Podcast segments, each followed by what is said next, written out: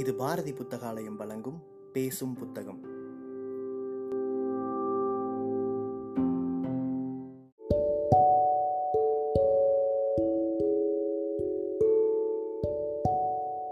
Book day இணையதளத்தின் மூலமாக முன்னெடுக்கப்படும் வாசகர்களுக்கான வாசிப்பு போட்டியில் தேர்வான சிறுகதையை கேட்க இருக்கிறீர்கள்.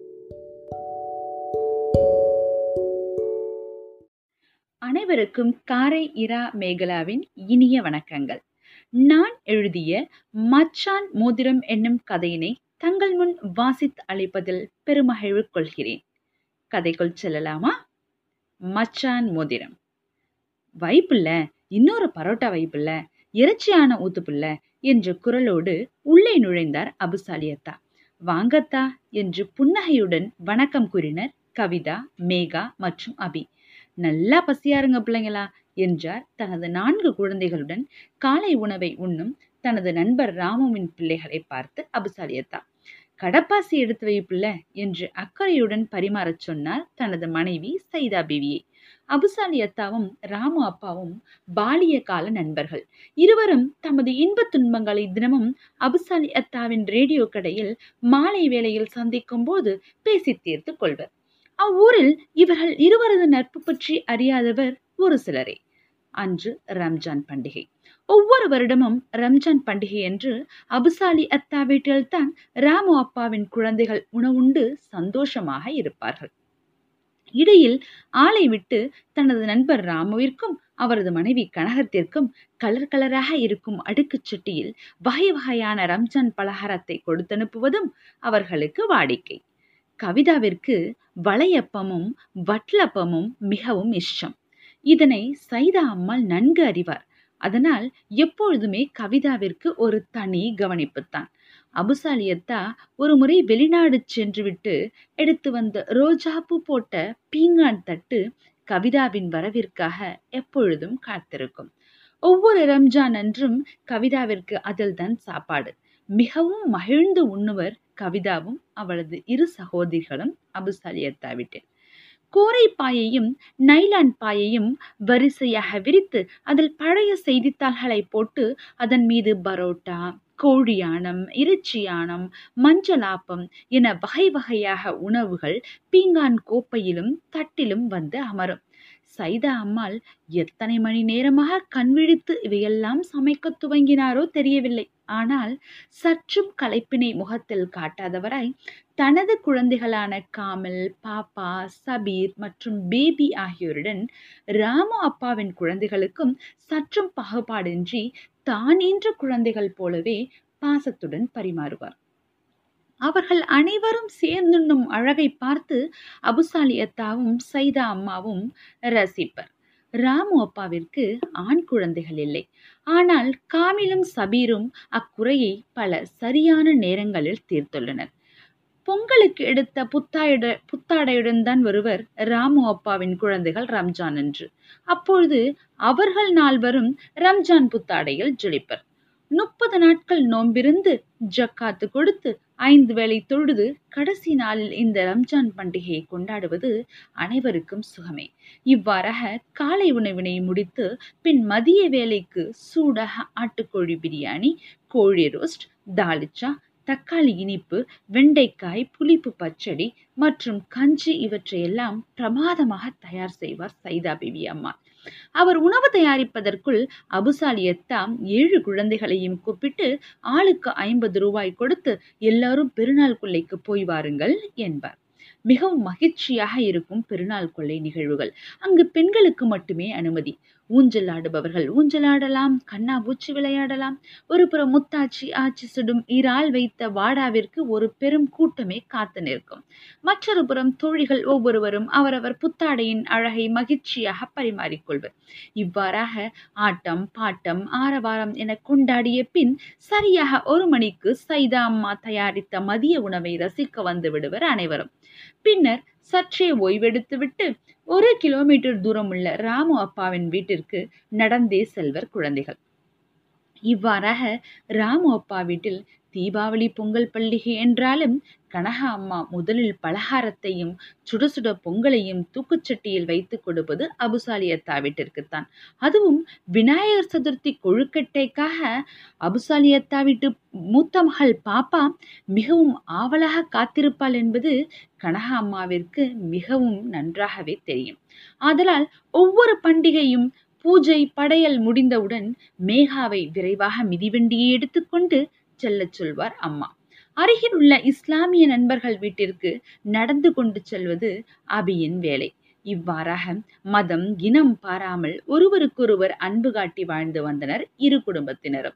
சில நேரங்களில் நெடுந்தூரமானாலும் கனகா அம்மா நடந்தே சென்று சைதா பேபி அம்மாவை சந்தித்து நலம் விசாரித்து மனமிட்டு பேசி மகிழ்வர்.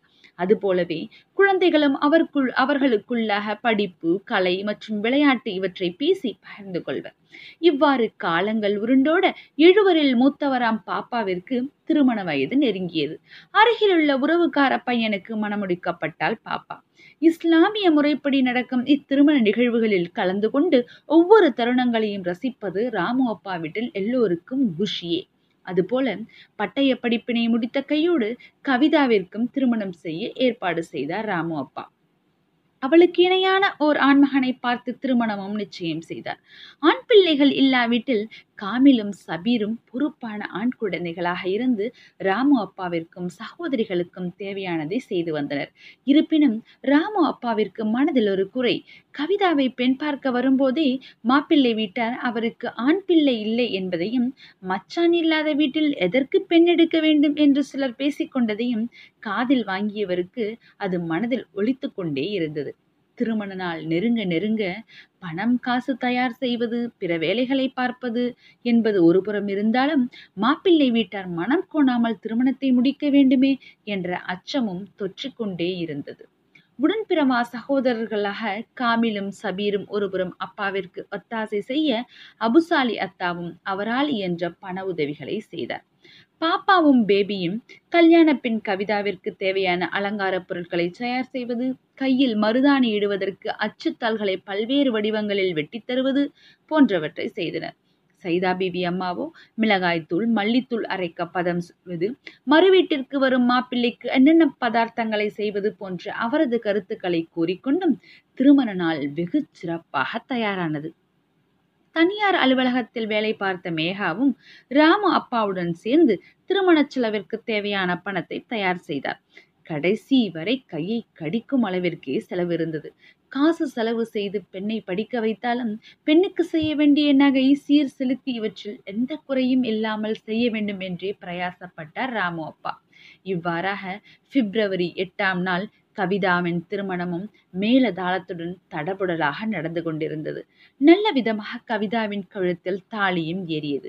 அப்பொழுது திருமணத்திற்கு மந்திரம் சொல்லிக் கொண்டிருந்த ஐயர் பெண் மாப்பிள்ளைக்கு சீர் செய்பவர்கள் எல்லாம் வரலாம் என்று சொல்ல உறவினர்களும் நண்பர்களும் வரிசை கட்டி கொண்டு வந்தனர்.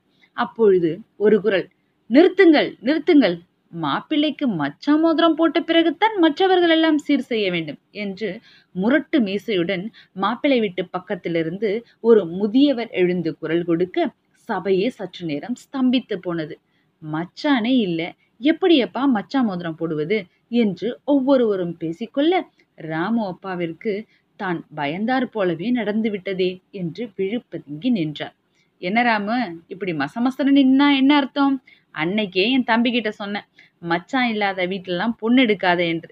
கேட்டானா அவன் ஒரு சபை நிறக்க சீர் செய்ய முடியல நீ எல்லாம் என்று தொடர்ந்த குரலை தூரத்திலிருந்து இத்தோடு நிறுத்துங்கள் என்ற குரல் அடக்க அனைவரும் குரல் வந்த திசையை நோக்கி திரும்பினர்.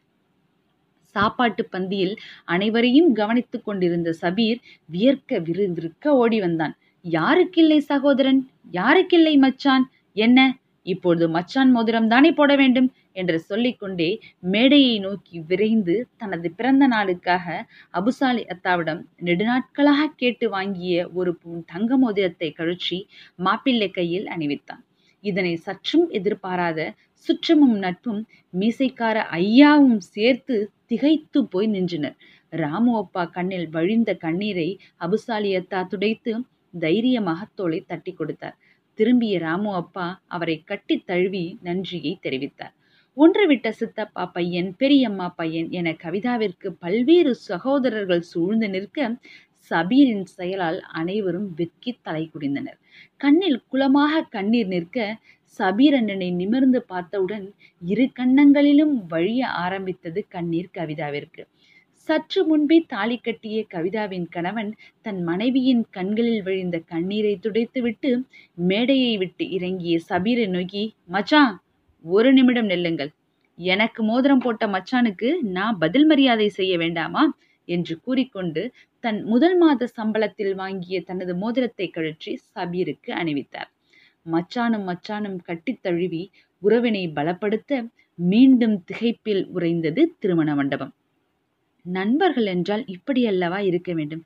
எப்படி வளர்த்திருக்கிறார்கள் பிள்ளைகளை என ஆச்சரியத்தில் ஒவ்வொருவரும் பேச மதம் இனம் மொழி பாராதது. நட்பும் மனித நேயமும் என்பதை கவிதா திருமணத்தில் விருந்தோடு சேர்த்து அனைவரும் ரசித்து ருசித்து சென்றனர். நன்றி வணக்கம்.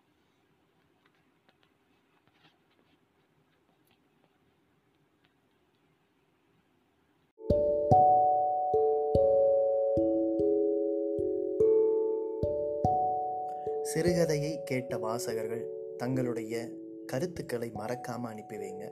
புக் டே இணையதளம் மூலமாகவோ அல்லது நாங்கள் கொடுத்துருக்கிற வாட்ஸ்அப் எண் மூலமாகவோ அல்லது எங்களுடைய சமூக வலைத்தள பக்கங்களின் மூலமாகவோ உங்கள் கருத்துக்களை மறக்காமல் தெரிவிங்க. கருத்துக்களின் அடிப்படையில் தேர்வாகும் சிறந்த வாசிப்புக்கு பரிசளிக்கப்படும்.